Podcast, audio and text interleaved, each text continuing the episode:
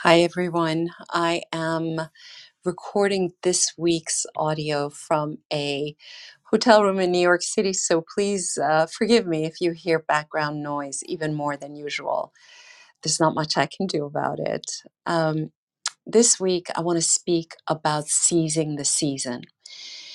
I myself, I'm a creature of the seasons. Born in the last weeks of winter, I carry the slow awakening of snow covered seed and the hibernating bear inside of me like a long held memory. The memory lives in my body much more than in my head. When spring feels near, I literally feel myself beginning to stretch physically, but also emotionally. Unlike so many people who feel down in the winter, I absolutely love this dark and moody season. Winter reminds me of a mother who lays the law down for a family too rambunctious to choose rest on their own. Winter has had enough of all of her unruly children. She's had enough of their endless shenanigans, and she knows it's time to bring them home. It's time for nurture and naps. It's time for return and reflection.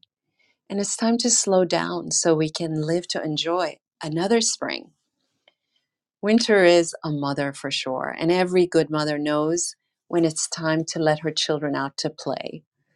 Spring is here, and it's time to step out of the cozy cocoons we've built around our minds, but also our bodies and our dreams. This is the time of year when so many of us feel that gentle tingling of possibility.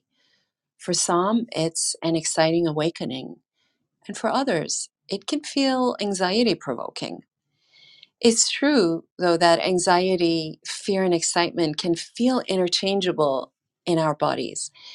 A fluttering in the heart, a, a churning in the gut, mm, sweaty hands, and shallow breaths. Is it excitement or anxiety? Is it fear or anticipation? We alone get to render the final verdict. Spring can trigger all those emotions at once inside of us because it's a season of possibility and potential. And I put it to you that we're right to be a little scared, a little anxious, and excited. After all, spring is a time to plant seeds in the ground. Those seeds are the intentions and commitments we decide now. Those seeds are the people we keep in our lives and those we decide to place in an outer circle, and the choices we make regarding our time, money, and attention. Let your mixed emotions slow you down so you can be thoughtful and purposeful about which seeds you plant in this moment. Later this year, there will be another season, and your harvest should not come as a surprise.